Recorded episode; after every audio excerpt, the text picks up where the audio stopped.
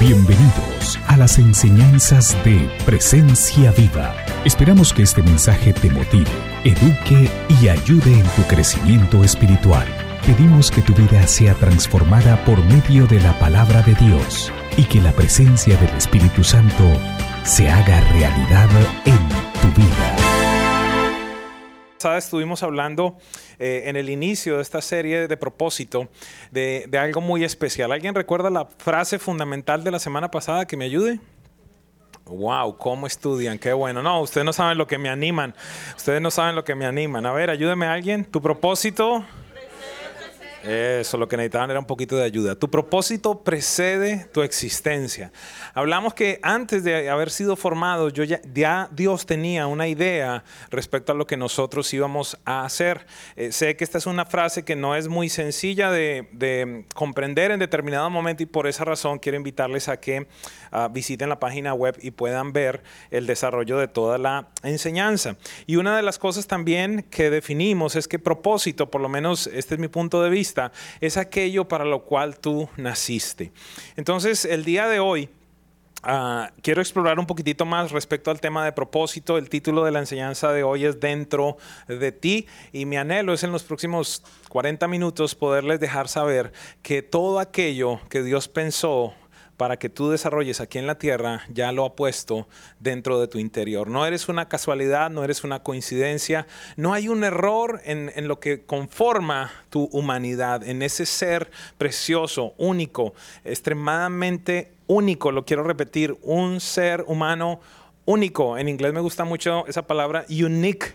¿Por qué razón? Porque nos deja saber que, esa huella digital solo la tengo yo y absolutamente nadie más. Es algo totalmente personal, es algo que no me pueden robar, alguien que no me pueden falsificar. ¿Por qué razón? Porque yo creo que hacer huellas digitales sería imposible. Nadie puede hacer eso, nadie puede ponerte una huella diferente en tus manos. En un nivel más profundo y trascendental, el propósito de un ser humano es el sentido que otorga a la vida. Yo creo que muchas personas se suicidan precisamente por eso. No sé si en determinado momento usted ha escuchado, es que no veo sentido en la vida y por esa razón pueden tomar una decisión tan absurda, aunque no juzgo a nadie, pero creo que debes estar en un nivel de desesperación tan grande, de desesperanza tan grande para tomar una decisión de acabar con tu vida. Eh, se habla de un propósito de vida para hacer referencia a la intención de alcanzar una existencia plena y no simplemente existir por inercia, es decir, existir porque sí. Todos y cada uno de nosotros, y es mi anhelo, debemos explorar esos pensamientos que Dios tuvo desde la eternidad para nuestra vida. Una frase que desarrollé la semana pasada, y más que una frase, una pregunta que, yo les invité a realizarle a Dios es, es algo bien sencillo. Que cada uno de nosotros le podamos preguntar a Dios, ¿qué pensaste cuando pensaste en mí? ¿Le parece bien? Puede tuitearla, puede retuitearla, puede hacer lo que quiera. ¿Qué pensaste cuando pensaste en mí? ¿Sabes cuál es el inconveniente con una frase como esa? Que lo primero que va a suceder es que va a estirar todo tu sistema de creencias. ¿Por qué razón? Porque lo que te estoy lo que estoy haciendo es desafiándote en este momento a que puedas empezar a tener conversaciones con Dios. Y para muchas personas esto es algo ilógico. ¿Cómo así que yo soy tan importante que en determinado momento Dios pensó en mí para algo? Eso es lo que estoy tratando de hacer. Estas enseñanzas tienen como propósito penetrar lo más profundo de tu ser para empezar a encontrar esas mentiras que han sido verdades en tu vida. ¿Alguien me sigue? ¿Cuántos pueden llegar a la honestidad esta mañana y decir, mi vida ha estado gobernada en algunas áreas por mentiras? Vamos, vamos, vamos. Si no estás levantando la mano, todavía estás metido allí. No, yo estoy, yo, yo nunca tuve problema. Mi papá, mi papá fue perfecto, mi mamá fue perfecta. Sueña. Mira, lo único que se necesitaba para que el plan del enemigo de Satanás, no lo puedo decir de otra manera, del diablo empezara a funcionar en tu vida, fue nacer. Y en algunos casos, en la vida de algunos de ustedes, ni siquiera había nacido y ya había un plan para matarte. El otro día para mí era muy emocional. escuchar al pastor Douglas hablar de ciertas conversaciones que él tuvo con su mamá y de cómo él es un sobreviviente del aborto. Es impresionante. Es impresionante poder ver a un ser humano que no está supuesto a existir. Y no sé si usted sabe, voy a referirme por un momento a él, no sé si todos lo conozcan, pero este hombre junto con su mujer literalmente han tocado a miles de niños en el ministerio que Dios les ha entregado con, con, los, con los niños y ahora con adultos. Pero era impresionante, yo decía cuando habló, cuando tuvo esa conversación con su mamá, y, y, wow, tremendo. Desde antes de nacer ya había un plan para terminar con esa vida. No sé cuál ha sido tu historia, pero mi anhelo y mi, propósito con estas palabras que voy a transmitir durante todas estas semanas es que empieces a encontrar el valor en ti. Que no esté gobernada tu vida simplemente por opiniones externas, por lo que dijo aquel, porque se levantó bien fulano, porque me agradecieron o porque no me agradecieron. Aquí nadie me reconoce. Eso no pasa en ningún lugar, pero por si acaso. Parece que nadie se da cuenta de lo que yo estoy haciendo. Parece que lo que yo hago no tiene valor. ¿Sabes algo? Tu vida no puede estar gobernada por eso. Ayer mientras esperaba mi avión de, desde, México para Miami, estaba allí en, la sala de, la tarjeta de viaje que tengo y empecé a hablar con una señora, tengo varios servicios por los, por los viajes que hago, tengo varios privilegios y uno de esos es que me dice la señora, eh, ¿le puedo hacer las uñas? Son una cortesía. Y yo, esa palabra a mí me gusta mucho. Le dije, ok, listo, de una, vamos. Y yo dije, ok, padre, ¿para qué me tienes hablando aquí con ella? Y empecé a hablar con Leticia. Y, y le dije, ok, cuéntame, ¿cómo es la gente que entra aquí? me dice, bueno, señor, Aquí hay diferentes tipos de personas. He conocido algunos que son muy amables. He conocido otros que son muy arrogantes. He conocido personas bravas. Todo tipo de gente pasa por este lugar. Y pues nosotros simplemente tenemos que atenderlos. Y le dije, Leticia, ¿cuál es, el mayor recuerdo que tú tienes de una persona en este lugar? Tantas y tantas personas pasan por ese lugar. ¿Cuál es el mayor recuerdo que tú tienes? Y ella me decía, bueno, fue agridulce, pero al final me sirvió. Y le dije, cuéntame. Dijo, pues este fue un hombre que llegó y en determinado momento estaba allí en, la recepción y a nosotros nos piden que a cada cliente le, le, pidamos la tarjeta para identificar que tiene los privilegios para poder entrar en la sala. Algunos les dejan cortarse el cabello, las uñas, etc. Y entonces yo le pedí al señor me pudiera dejar ver su tarjeta y el señor abrió su billetera y me tiró como cinco tarjetas y me dijo, escoja la que quiera. Y ella dice, me causó me causó una, situación bien compleja. Yo le dije, mire, discúlpeme si le ofendí de alguna manera, perdóneme, pero simplemente estoy cumpliendo con mi trabajo. Yo necesito verificar que usted puede entrar y tener los beneficios en, este, en esta sala. Y se quedó allí, entró, le cortó el cabello, este señor se fue. Pero mire lo tremendo que...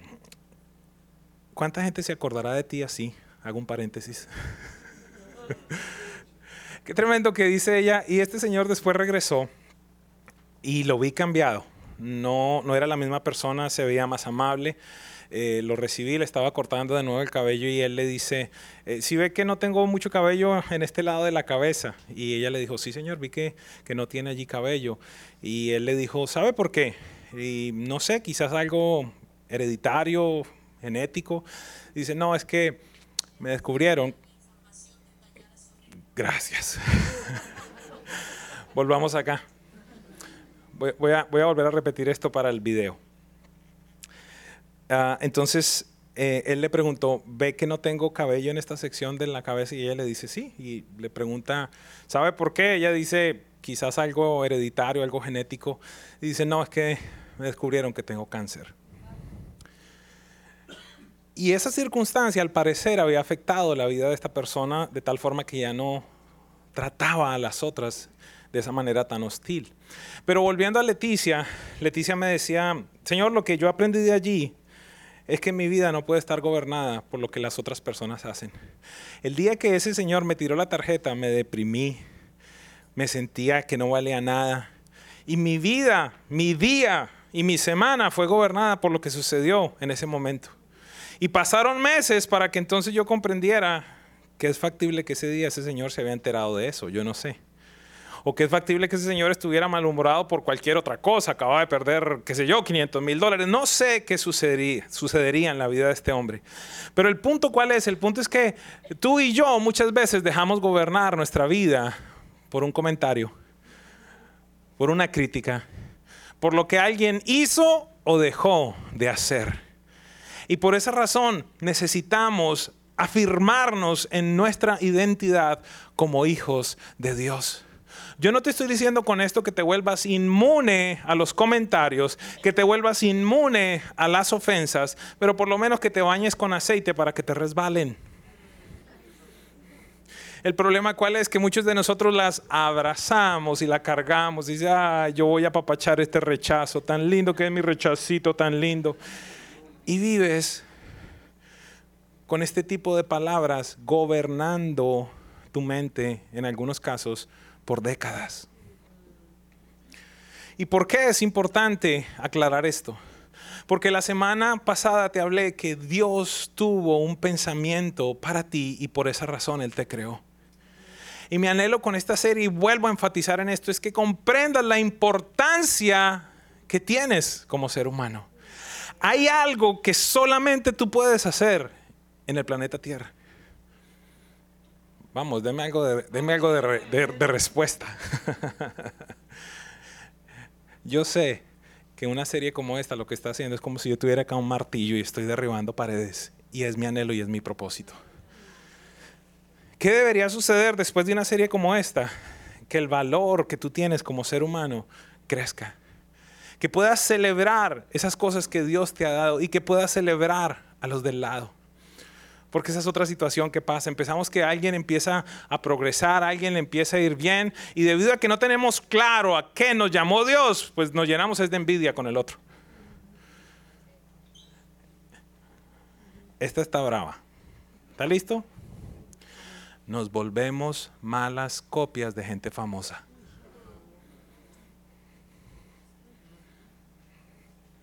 Porque no somos genuinos. A veces cuando voy en, me pasaba sobre todo en Bahamas, cuando iba en un crucero me bajaba y había un montón de carteras y me empezaba a mirar y dice, parece coach y me acercaba y decía couch. no es una copia mala de algo bueno. Es factible que muchos de nosotros nos estemos comportando de esa manera. Quiero establecer una frase esta semana, así como la semana anterior utilizamos una frase, el día de hoy quiero utilizar otra frase muy importante. Y esta frase es la siguiente. El propósito determina el diseño. El propósito determina el diseño. ¿Por qué es importante esta frase? Vamos a ir a nuestro medio ambiente. Este micrófono fue diseñado para que cumpla con un propósito. Este stand fue diseñado para que cumpla con un propósito. La silla donde tú estás, el vehículo que manejas, el teléfono por el cual hablas, las gafas que te pones, absolutamente todas las cosas fueron diseñadas para cumplir con un... ¿Qué te hace pensar que no sucedió lo mismo contigo? ¿A dónde voy? Esas particularidades, tus dones, tus talentos, tu temperamento, lo que te gusta, lo que no te gusta, lo que te hace sufrir en determinado momento, aquellas cosas que tú dices, alguien tiene que acabar con esto. Estoy seguro que Dios lo puso dentro de ti. Mientras estábamos en la adoración pensaba en eso. Y pensaba en este libro, el primer libro que escribí, y Dios me decía, de la misma manera como Él, este libro, esta cosa, es una creación tuya, es una extensión tuya. ¿Recuerdas cómo pensabas en el libro? ¿Recuerdas cómo la gente en determinado momento te decía, debería escribir un libro? Terminaba yo una conferencia y me decía, ¿y esto no está escrito en algún lugar? Y allí me empecé, abro comillas, a embarazar de este proyecto. Y decía, yo quiero que sea así, quiero que sea de esta manera, quiero que cumpla con un propósito. Y Dios me decía, lo mismo fue con cada uno de mis hijos. Esta es una obra única que tiene un autor. ¿Alguien me sigue? tú eres una obra única que tiene un autor. Y Él pensó y Él escribió cada uno de los capítulos de tu vida. Pero esas cosas muchas veces no las entendemos. Así que el propósito determina el diseño. Año 1999, estaba como gerente general de una compañía en Colombia, vendíamos productos electrodomésticos a nivel nacional y teníamos una política de garantía con los electrodomésticos y básicamente lo llamábamos cambio mano a mano. Si algo le sale mal, si algo no le funciona, se lo vamos a cambiar por uno nuevo sin preguntas. Y así funcionaba todo hasta que un día vino el gerente de servicio al cliente y me dice, tengo, tengo una señora que ya ha venido a cambiar un producto tres veces. Y, le dijo, ok, ¿qué producto es? Y era un producto como este. ¿Sí saben lo que es? ¿Qué es? Una máquina de cortar cabello, me dicen aquí una rasuradora, ¿cómo más le dicen? Un hair clipper, ¿verdad? Y entonces el tema es que me acuerdo que fue mi hermano a hablar con la señora y le dice, mire, cuénteme, ya es el tercer producto que usted devuelve, eh, nos dicen que no está funcionando y dice, no, no funciona. Y dice, bueno, ¿y cuál, cuál es el problema que tiene? pues que trato de pasárselo así al perro y se traba. No lo entendieron. Muy bien. Esto fue real. Esto fue un caso de la vida real, no lo estoy inventando. Mi mamá decía, señora, pero es que esto no es para animales. Está diseñado para cortar el cabello de un ser humano. ¿Por qué razón? Porque el propósito determina el diseño. Si fuese para animales, seguramente tendría unas cuchillas diferentes, un motor diferente, un motor más poderoso, y diría para animales, para perros, o para gatos, o para, no sé si los gatos le cortan el cabello, el pelo, como se llame. ¿Cuál es el tema? Que cuando tú no estás funcionando en tu diseño, no vas a funcionar y puede sonar, puede sonar tonto. Vas a tratar de operar pero se va a dañar al final el producto. Así que debemos comprender que hasta la más tonta característica que tú piensas que es tonta, Dios la pensó con un propósito específico para que tú cumplas esa asignación para la cual Él te creó. ¿Sabes algo? La Biblia dice lo siguiente en primera de Pedro 4:10. Según cada uno ha recibido un don especial, úselos sirviéndolos los unos a los otros como buenos administradores de la multiforme gracia de Dios. Lo voy a leer ahora en la traducción en lenguaje actual. Dice, cada uno de ustedes ha recibido de Dios alguna capacidad especial. Úsela bien en el servicio a los demás. Deberíamos llegar a la conclusión, y escúcheme aquí y por favor trate de hacer lo más posible para creer, tú eres un regalo de Dios para la humanidad. Uy, mi suegra está aprendiendo. Suegra, tú eres un regalo de Dios para la humanidad. Cuando tenemos este tipo de problemas en que pensamos, mm, eso está como muy grande para mí. Que yo soy un regalo. La semana pasada muchos se reían cuando decía, el 2 de noviembre de 1972 cambió la historia de la humanidad. Y decían, ¿qué pasó? Yo nací. Deberías celebrar tu existencia. Escúchame, cuando tú tienes rollos en la cabeza, cucarachas en la cabeza en las que, ay, es que yo, ay, yo como soy, es que soy muy bajito, que soy muy grande, que soy esto, que soy aquello, que no me gusta esto, que no me gusta aquello. Fundamentalmente lo que le estás diciendo a Dios es, te equivocaste.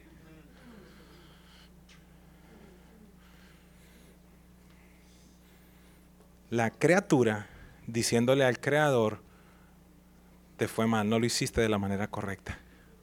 ¿Sabes algo? si pudiéramos tener esa certeza de que somos únicos, de que somos la creación de Dios, ¿acaso no recuerdan lo que Dios dijo en Génesis 1? Hagamos al hombre conforme a nuestra imagen y conforme a nuestra semejanza. Ese versículo simplemente debería dejarnos saber lo gran, lo grandioso que tú eres, lo grandiosa que tú eres. Y sabes algo, hay un hombre en la Biblia que tenía claro esto. Y de alguna manera leer de su vida, yo quisiera que tú lo abrazaras para ti mismo.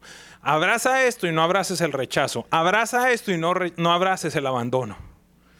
Abraza esto y no abraces la violencia quizás que te ha sobrevenido en tu vida en determinada instancia. David en el Salmo 139, versículo 13, dice esto que es precioso y por favor, tómelo para usted. Tú creaste mis entrañas, me formaste en el vientre de mi madre. Verso 14, mire esto tan espectacular. Te alabo porque soy una creación admirable. Vamos, Sebas, dale más fuerte. Esto no tiene que ver conmigo, ni estoy acá en un, en un, curso de superación personal, de diga, soy bonito, soy bonito, soy lindo, soy lo mejor que ha existido. No, no, no, no, no. Yo no, eso es muy barato. Yo te estoy hablando de tu identidad. El ADN tuyo es ADN real. Y cuando hablo real, no es que sea irreal o real, sino real de la realeza. Vienes de un rey, hay un linaje tuyo. La Biblia dice que somos linaje escogido, pueblo adquirido por Dios. Qué bello el versículo que utilizaba la pastora Gina. Somos hechura de Él para buenas obras. Pero esos versículos los pasamos, ay sí, qué bonito, qué lindo. No, necesitamos internalizarlos. Necesitamos decirle a Dios, ¿sabes qué, Padre? Yo necesito que tú limpies mi mente de todas las cosas que he tenido allí. ¿Sabes cuál es el problema? El problema es que aquí en la cabeza de muchos de nosotros se han construido murallas. Tú has llegado a conclusiones que son mentiras en tu vida, pero las has abrazado como realidades. De alguna manera, en uno de los talleres que hacemos, hablamos de que se ha metido dentro de ti el pensamiento de un esclavo, el pensamiento, la manera de pensar, de ser de un siervo y no la de un hijo.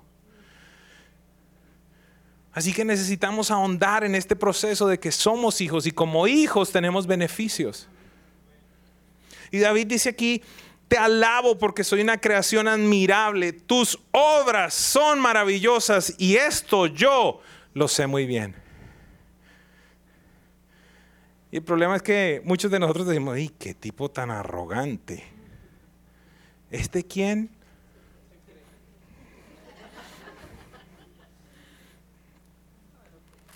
Una cosa es ser arrogante y otra cosa es saber quién tú eres.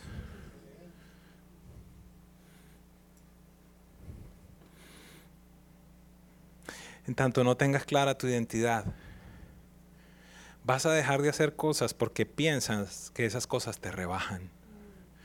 Uno de los versículos más hermosos que hay está en el libro de Juan, en el capítulo 13, dice lo siguiente, Jesús, escúcheme con mucha atención, dice, Jesús, sabiendo de dónde venía, ¿qué significa eso? Él conocía su origen, él conocía quién era la fuente de su vida, él conocía que era hijo, que Dios era su padre. Entonces dice, Jesús, sabiendo de dónde venía, conocía su origen y a dónde se dirigía, conocía su propósito, dice lo siguiente, se levantó, se quitó el manto. ¿Qué quiere decir eso? La autoridad, la realeza, todo lo que dejaba ver en él, que era el jefe.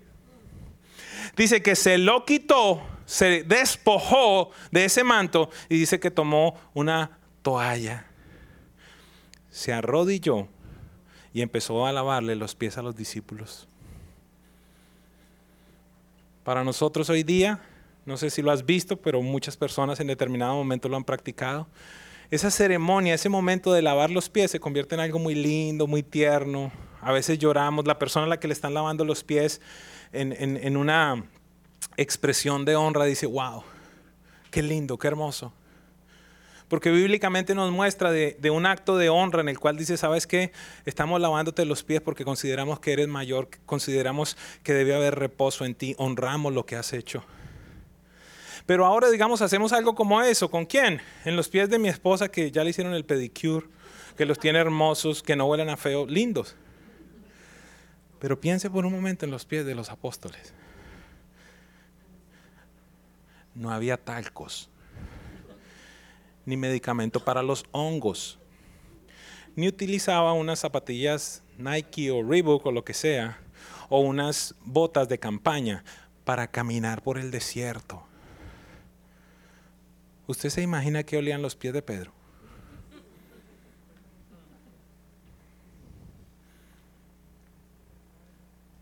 La uña larga. ¿Cómo se cortarían las uñas? Está pensando mi esposa. ¿Me, está siguiendo? Y entonces Jesús dice que no tuvo ningún problema de despojarse de su autoridad, ceñirse la toalla, que era o que es verdaderamente una muestra de servicio, y arrodillarse a hacer las cosas. Cuando tú tienes claro de dónde vienes y a dónde vas, no vas a tener problema en determinado momento que te digan, es que usted no sirve para nada. Yo sé que sí sirvo para algo. Es que aquí usted nunca va a salir adelante. Oh, yo sé lo que dice mi padre de mí. Es que X, es que Y. Es que no tienes papeles. Yo sé lo que Dios dice de mí. Es que usted sin crédito no es nadie. Hello. Ah. De eso sí que puedo hablar. Y entonces establecemos nuestro valor en lo que otra persona piensa. Esta semana hablaba con una persona que estaba viviendo un proceso de transición y yo le decía, vas a tener que tomar decisiones para, para, salir de esa transición. Y me decía, no, no, no, yo voy a esperar a que todo se calme, voy a esperar a que, a que la otra persona eh, me deje saber de alguna manera que todo está bien. Y yo le digo, incorrecto. Incorrecto. ¿Cómo vas a saber si esa persona se va a demorar dos años, tres años, cinco años en esperar al momento correcto? Y muchos de nosotros hemos estado en puestos de trabajo, en relaciones, en áreas de nuestra vida esperando que otro decida por ti. Es el tiempo en el que digas, yo soy una creación preciosa de Dios, perfecto. Necesito amarme primeramente a mí porque es lo que la Biblia dice y entonces tomar decisiones. Cuando yo le pregunto a la gente, ¿cuál fue el mandamiento más grande que Jesús dijo? Rápidamente me lo dicen, amar a Dios sobre todas las cosas. ¿Y cuál fue el segundo? Amar al prójimo como a sí mismo. Entonces les digo, muy bien, ¿a quién entonces es, quién tiene que ser el agente, el vínculo, nuestro enfoque de amor sobre todas las cosas? Me dicen Dios. Y el segundo, el prójimo. Y le digo, mal. ¿Cómo así? Mal. Y entonces ahí les echo la historia de la zafata. Le digo, ¿qué es lo que dice la zafata? En caso de despresurización, una máscara de oxígeno caerá del compartimiento superior. Primero, póngasela a usted y después atienda al otro. Jesús, eso lo sacaron de una historia de Jesús. Jesús, Jesús dijo.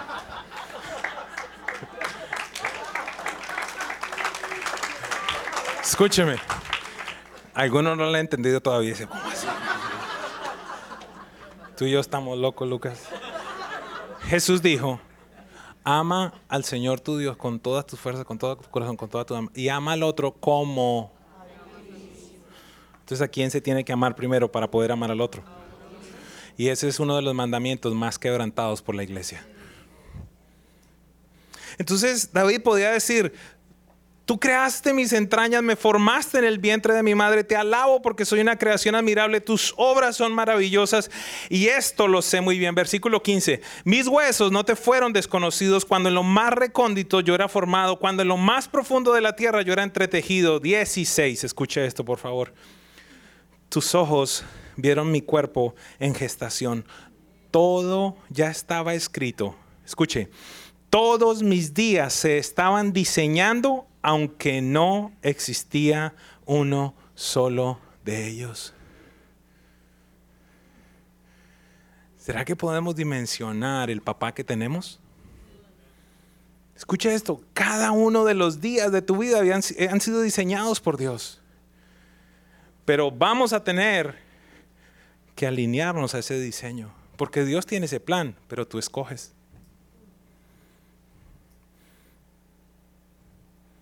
Dios tiene todas las variables, porque a Él no se le sale nada de control. Así que el diseño está determinado por el propósito. Ven y me ayudas un segundo. El día de hoy traje algunas cosas aquí. Traje algunos martillos. ¿Sí ven estos martillos? Diferentes tipos de martillos. ¿Y para qué son los martillos? Para martillar, ¿verdad? Algunos los usan para otras cosas, pero verdaderamente son para, para martillar. No te vayas a ir. El problema cuál es? Que muchas veces nosotros nos vemos con la gente alrededor así. Es factible que esa persona tiene una asignación similar a la tuya, martillar, póngale usted el nombre que quiera, pero empezamos a envidiar. Ay, mire este tan alto y este tan chiquito. Ay, este lo hicieron cabezón. Mire las orejas del otro. O mira que también habla. O mira que también hace X o hace Y. Y no celebras lo que Dios te dio a ti. Y muchas veces nos encontramos utilizando nuestros dones y nuestras habilidades para hacer cosas que Dios no nos llamó a hacer. Por eso es tan importante que comprendamos el propósito que Dios tiene para nosotros que es único. Y podemos encontrarnos haciendo lo siguiente. Vamos a ver si esta vez sí sale. Los que se conectan por internet saben de qué estoy hablando. Ahorita les cuento el resto. Tenemos una puntilla y, y la idea es clavarla en la madera. ¿Qué tenemos que utilizar? Es sencillo, ¿verdad? Pero ¿qué pasa? Que muchas veces nosotros estamos en ese proceso. Entonces decimos, pues usemos esto para clavar.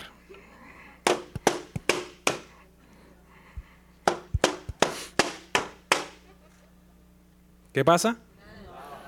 Estamos utilizando, estamos utilizando algo. Ah, sí, ¿cuántos usan el zapato para clavar? Ah, operando lejos del diseño.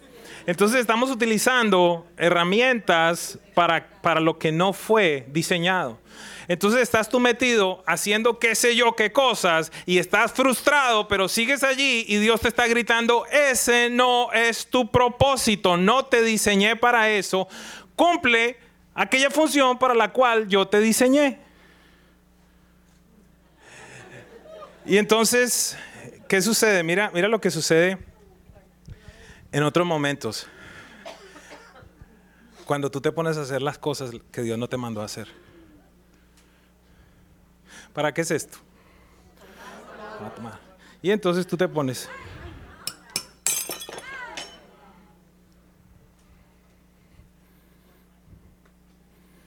Y es factible que, que así estemos muchos de nosotros. Y ahí es cuando más entra en actividad, porque Dios es tan bello, Pastor Omar, que así es la gente que llega a verlos a ustedes. Pero Dios, como todo lo conoce, dice, estos se van a dar un golpe, van a llegar todos quebrantados, pero entonces voy a crear a Omar y a Gina para que los restauren. Voy a crear a Giovanni y a Gloria para que restauren el matrimonio, a Francisco, a cada uno de ellos, el liderazgo, la identidad. Dios es perfecto, pero no te quiere ver así. Esta no es una creación de la cual yo pueda tomar agua operando fuera del diseño de Dios para tu vida, te vas a encontrar en una situación como esta. Y no es lo que Dios anhela para ti. No es lo que Dios desea para ti. Por esa razón, deberíamos hacer énfasis en esa pregunta. ¿En qué pensaste cuando pensaste en mí?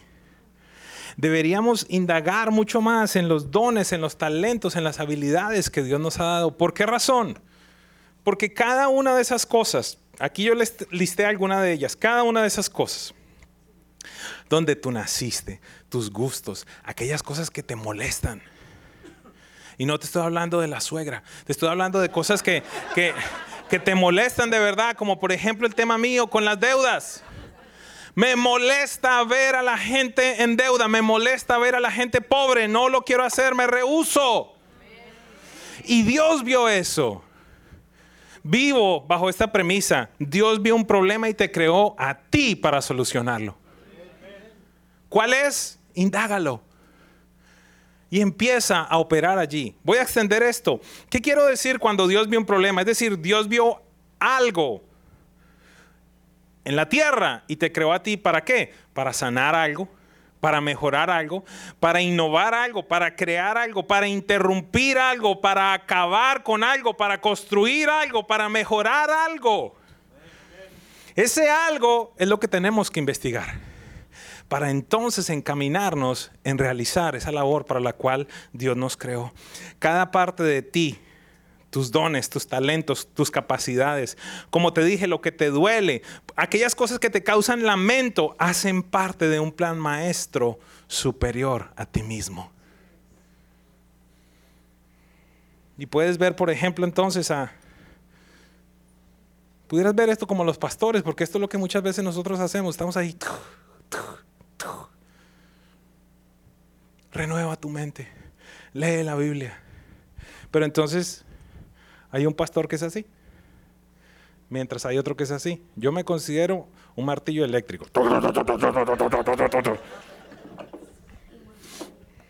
Sobre todo porque tengo una asignación a los líderes.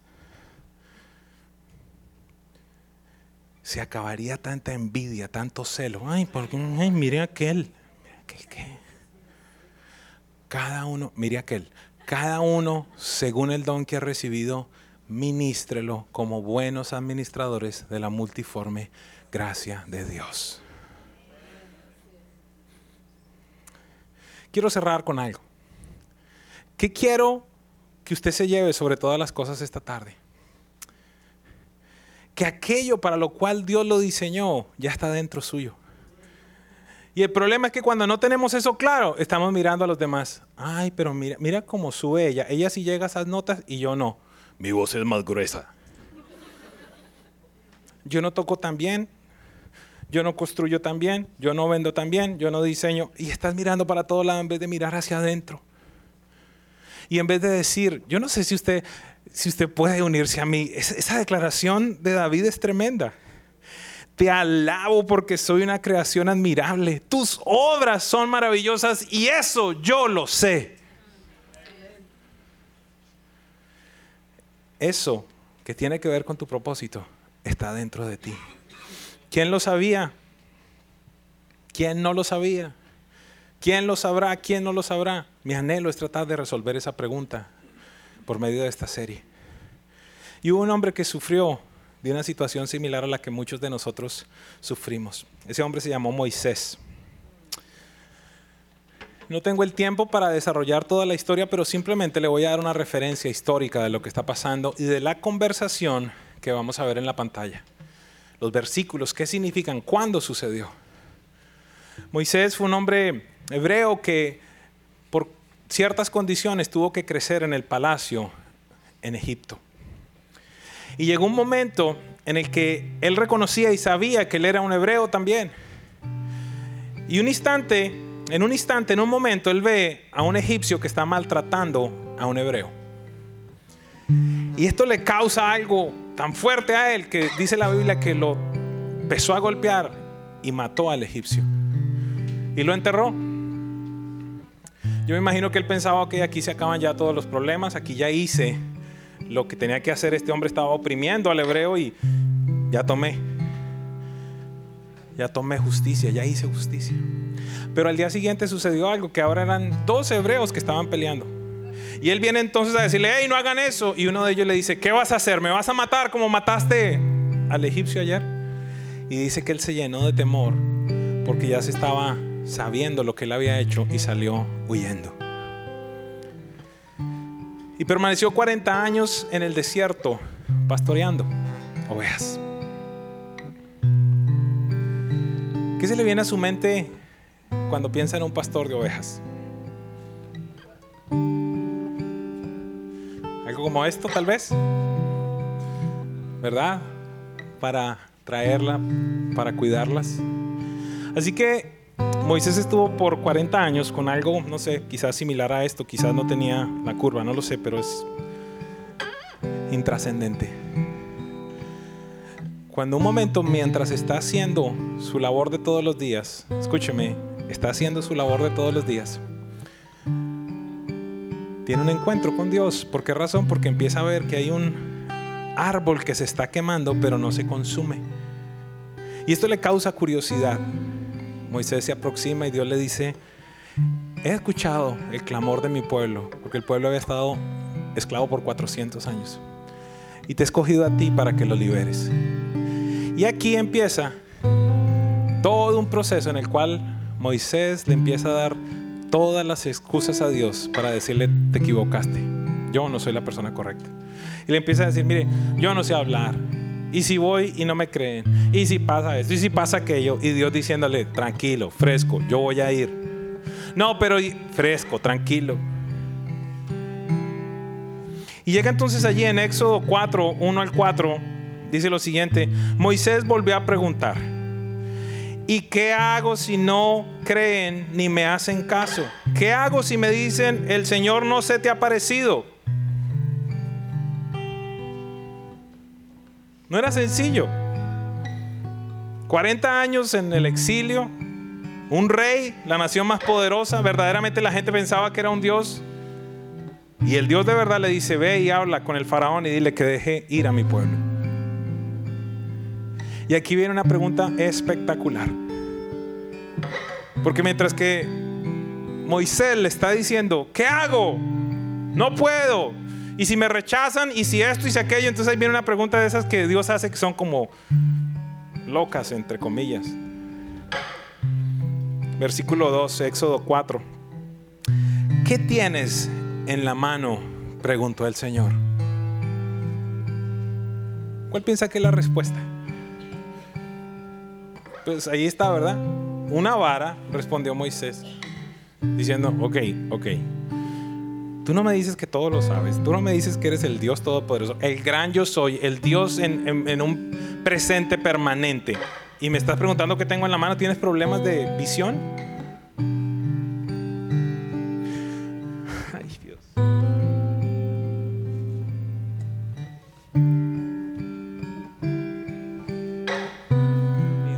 Pregunta no era para Dios, era para Moisés. Perdóneme, es que estoy impactado por esto que Dios me habla en este momento.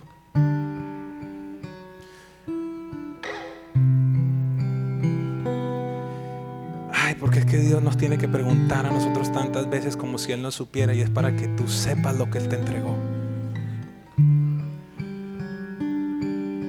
No sé si todos comprenden. Dios le dice, ¿qué tienes en la mano? Una vara. ¿De qué te estoy hablando? De algo con lo cual Moisés estuvo por 40 años y para él era un palo. Algo que no tenía ningún tipo de valor. Algo que quizás decía, ok, si se me pierde este, pues voy y compro otro palo, voy y hago otro palo.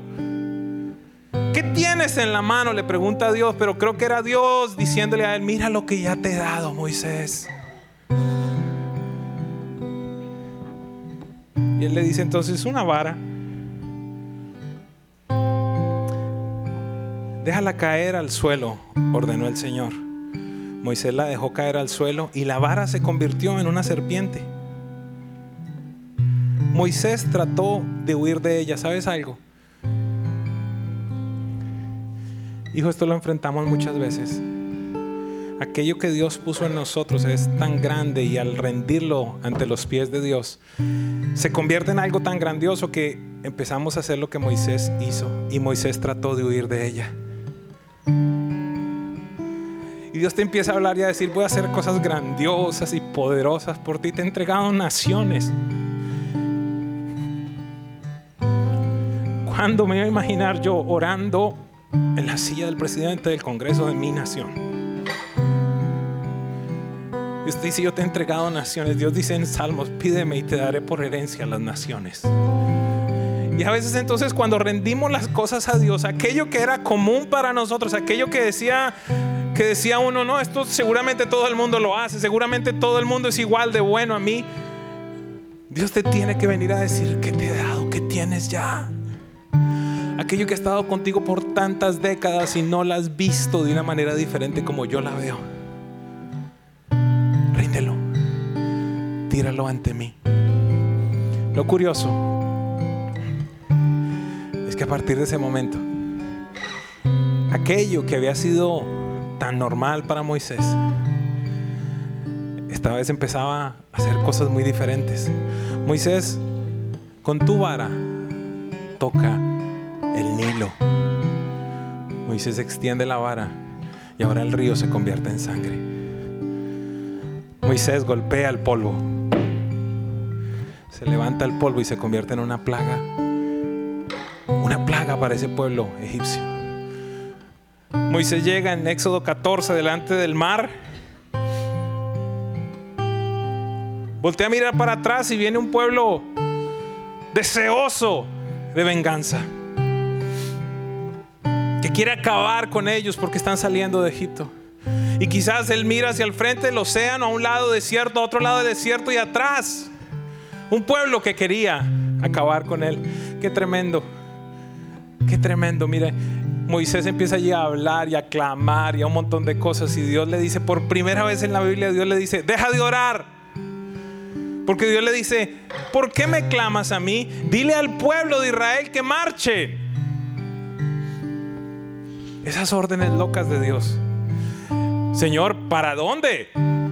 ¿Para dónde vamos a marchar? Extiende tu vara. Dice que él extendió la vara y ahora esa vara que había estado con él por 40 años, ahora esa vara abre el mar. Esa vara que en determinado momento golpea la piedra y de allí millones, quizás dos millones de personas toman agua.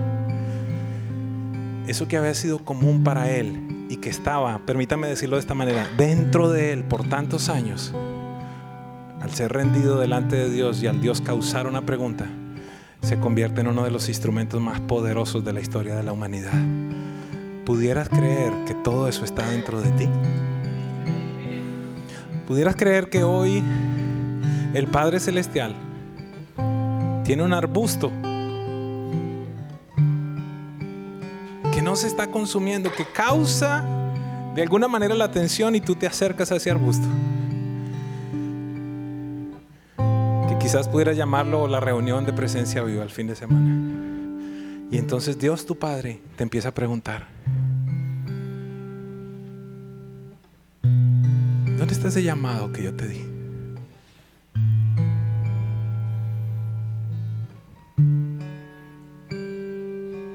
Lo que te apasiona, lo que te duele, aquello que quieres sanar, aquello que quieres transformar. No eres un error de Dios, eres la mejor idea de Dios para sanar algo. pudieras cerrar tus ojitos por un momento.